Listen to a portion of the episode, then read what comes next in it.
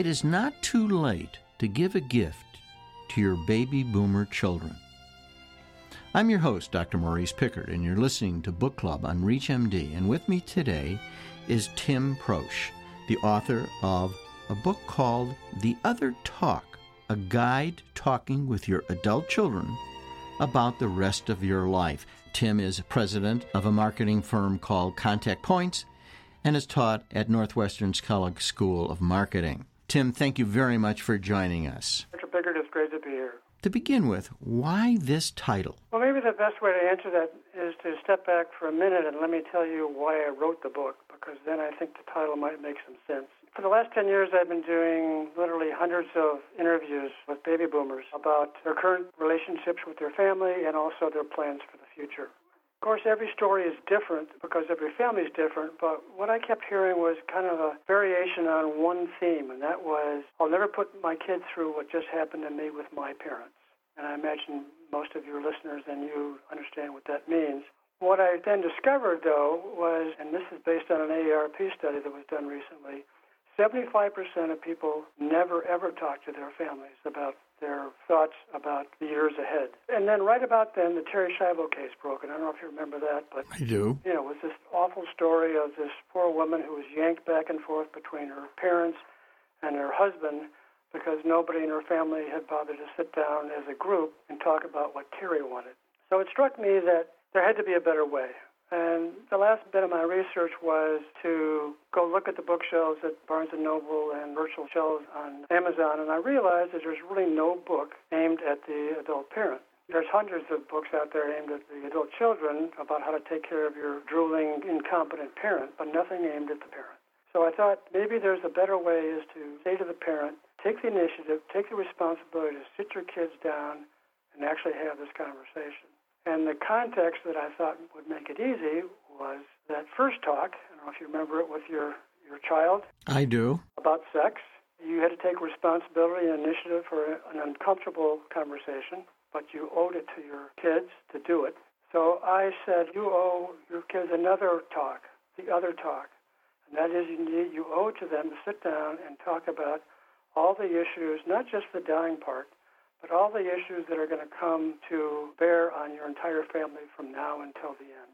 So that's how I came up with the name. And really, to reframe it in a way, the parent has to have the talk with themselves first. Correct. That's what I thought was so interesting about your book that it was a framework for me, and I have adult children, and then maybe, and I even said to you after reading the book, and you were nice enough to send it to me, that I'm going to buy three more copies. I have three adult children. Our audience is mainly physicians, and so how do you envision them using this tool in their practice? This is something I learned after we launched the book at the end of the year. I've heard this from individual families. I've also heard it from industries that deal with baby boomers, like financial planners and elder law attorneys, hospice practitioners. And what they tell me seems to really work well, and I would expect, and I've even heard this from medical practitioners, is what I call the third party transaction. What I mean by that is, Maury, if you said to me, Tim, you're the dad, I'm the son, you say to me, Tim, we need to have this conversation. What often happens is the barriers go up, the confrontation begins, and we never have the conversation. But if you say, and it sounds to me like you're doing this with your own family, Tim, why don't you have a look at this book? And when you're done, let's you and I together talk about the issues that are in the book. That seems to drastically reduce the potential for confrontation, and it begins to establish sort of a collaboration, which is really the point of the book, is to get families together talking about some of the hard issues. I can only substantiate what you said earlier on. When I'm an internist and now I'm a bioethicist at a community hospital, how often I heard, don't let this happen to me, when they referred to the long struggle, the long dying process of their parents. And yet, like you say, they, having gone through this, didn't place this in a personal level. If you don't have this talk, what is likely to happen? What are the repercussions of not doing this? Well, let me give you a, a quick story. Two friends of mine, Sarah and Kate. Sarah and Kate, their parents never ever wanted to confront the issues, never talked to their daughters about any of these issues. And the parents both got very sick, and within 18 months, they both passed away. And the repercussions for Sarah and Kate was that Sarah, although she was out of town, being the oldest, ended up taking responsibility for the health care. As things got worse and worse with her parents, she ended up taking off more and more time from her job. Fortunately, she was the star there, and they cut her some slack, but only for a while. Eventually let go, and she hasn't had a job in the last two years.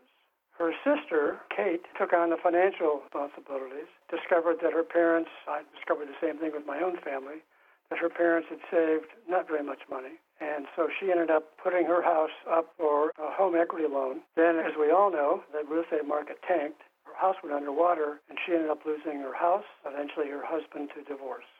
I tell you that sad story because I'm sure her parents never intended that to happen. But the consequences of ignoring this until it's too late can be very dire. If you're just tuning in, you're listening to Book Club ReachMD. I'm your host, Dr. Maurice Pickard, and joining me today is Tim Prosch, the author of a book endorsed and published by AARP, The Other Talk, a guide to talking with your adult children about the rest of your life.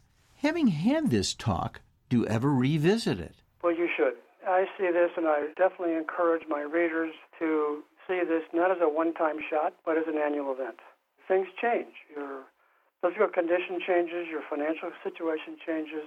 Maybe you agreed that one kid would take care of the money, another kid would take care of medical issues. What happens if one of the kids ends up, you know, moving to Europe on a job?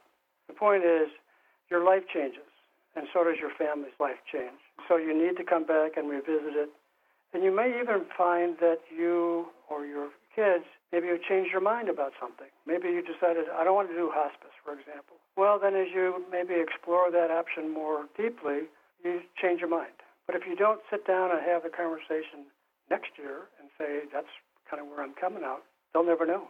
I used to, in dealing with this as I do now, use uh, encourage people to think about D, and D was that there is a death in the family, a divorce, a decline in health, a new diagnosis, distance with a child moving away, disagreement among children, and possibly even early dementia. And that was kind of my little D to kind of encourage people to keep coming back in this over and over again. You know, you use children. Is your book any different if you have a spouse involved? In other words, one of the married people dies and now a spouse is involved is this book of use to them?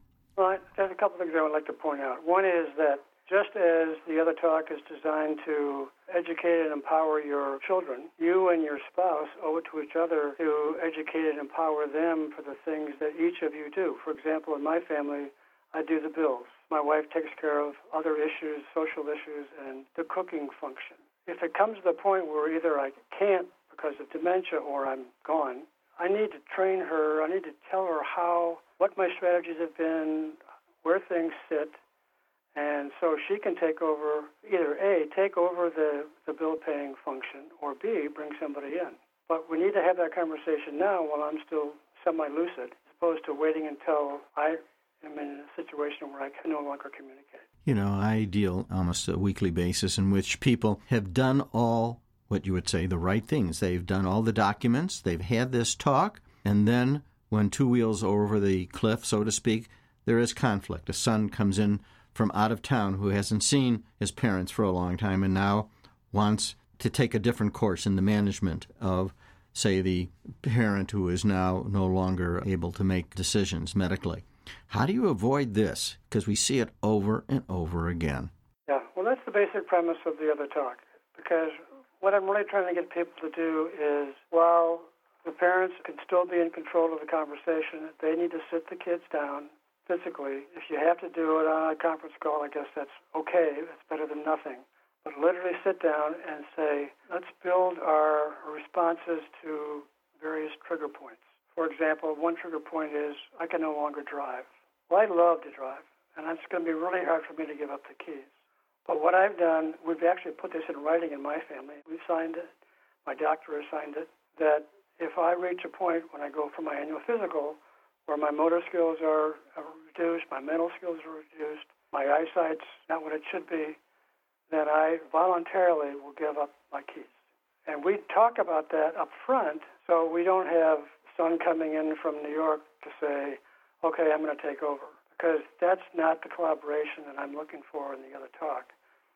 You want to have a partnership. You want to have everybody on the same page on how you're going to approach things.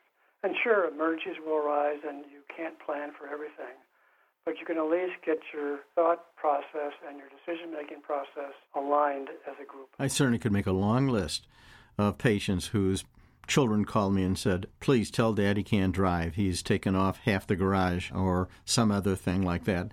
I used to say to them, That isn't my role. I will certainly talk to them uh, about it. But again, if he had planned, as you have planned, about driving in particular, this might not now be a crisis in the family. Right, exactly. And then I hear this from, from doctors and nurses and financial planners. They all say, you know, the, the kids come to me to intervene. Well, what I'm trying to say is that's not going to work. The parent has to feel like they're part of the decision.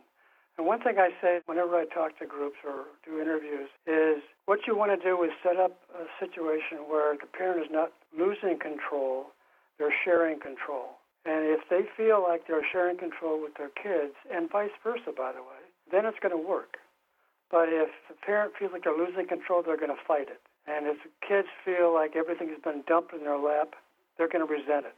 But if you can, as a group, find a way to talk about these issues, come to agreement on at least your thought process, and say, okay, we're going to share control on this. It's not my taking it away from you, Dad. It's not Dad dumping all this stuff in my lap and say, okay, you're in charge of everything now, which is what happened to me, by the way. And it was it was terrible. It was, you know, we made mistakes. I wish I'd known more.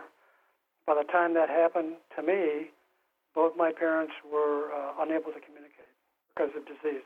Much of your book has to do with financial planning, and doctors usually are not involved in this aspect of their patient care, but certainly I have seen patients make financial decisions on the spur of the moment under a period of stress, selling a house a week after the loss of a loved one, moving in with a child who lives in a small town far from home where they don't have their usual support system.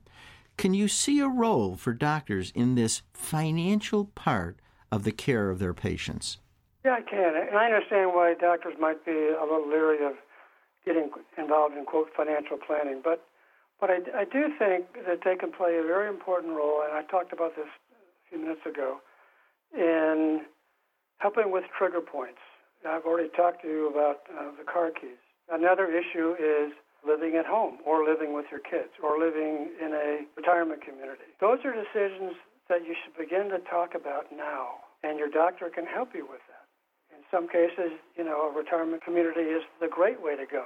And the doctor can maybe help you with when should you make that call. I don't expect the doctor to tell you, okay, it's time to move to the retirement community. That's not their role. But they can begin to, to give you information about that. Another possibility for doctors is, you remember a few years ago, Sarah Palin came up with the very unfortunate term of death panels. And this, she did, I think, a great disservice to our country because as you and I'm sure your listeners know, the program she was describing was, a, I thought, a brilliant program in that it would pay doctors to sit down and spend time with their patients and their families to talk about their options. And the reason I think it's brilliant is because, as you may know, 25% of Medicare dollars are spent on 5% of the people in their last year. And Often the reason for that is nobody's really discussed what the options are. Doctors are trained to cure. If nobody tells them, well, wait a minute, maybe we don't want to go down that path, then tests are done and procedures are done because nobody's taken the time to discuss it. I think, unfortunately, Sarah has kind of poisoned the well with that term. But what I see, one benefit of this book is to kind of come up from the other way, and it could either come from the doctor or it could come from the family to say, it's time for us to have the other talk about the end of life. So many problems could have been avoided or can be avoided by the art of conversation, not the least in the last part of our lives. Let's all begin today to have these important conversations. And so, Tim, thank you very much for joining us today. Pickard. I enjoyed the time together. Thank you. This is Dr. Maurice Pickard, and if you've missed any of this discussion, please visit reachmd.com slash book club to download the podcast and many others in this series. Thank you for listening.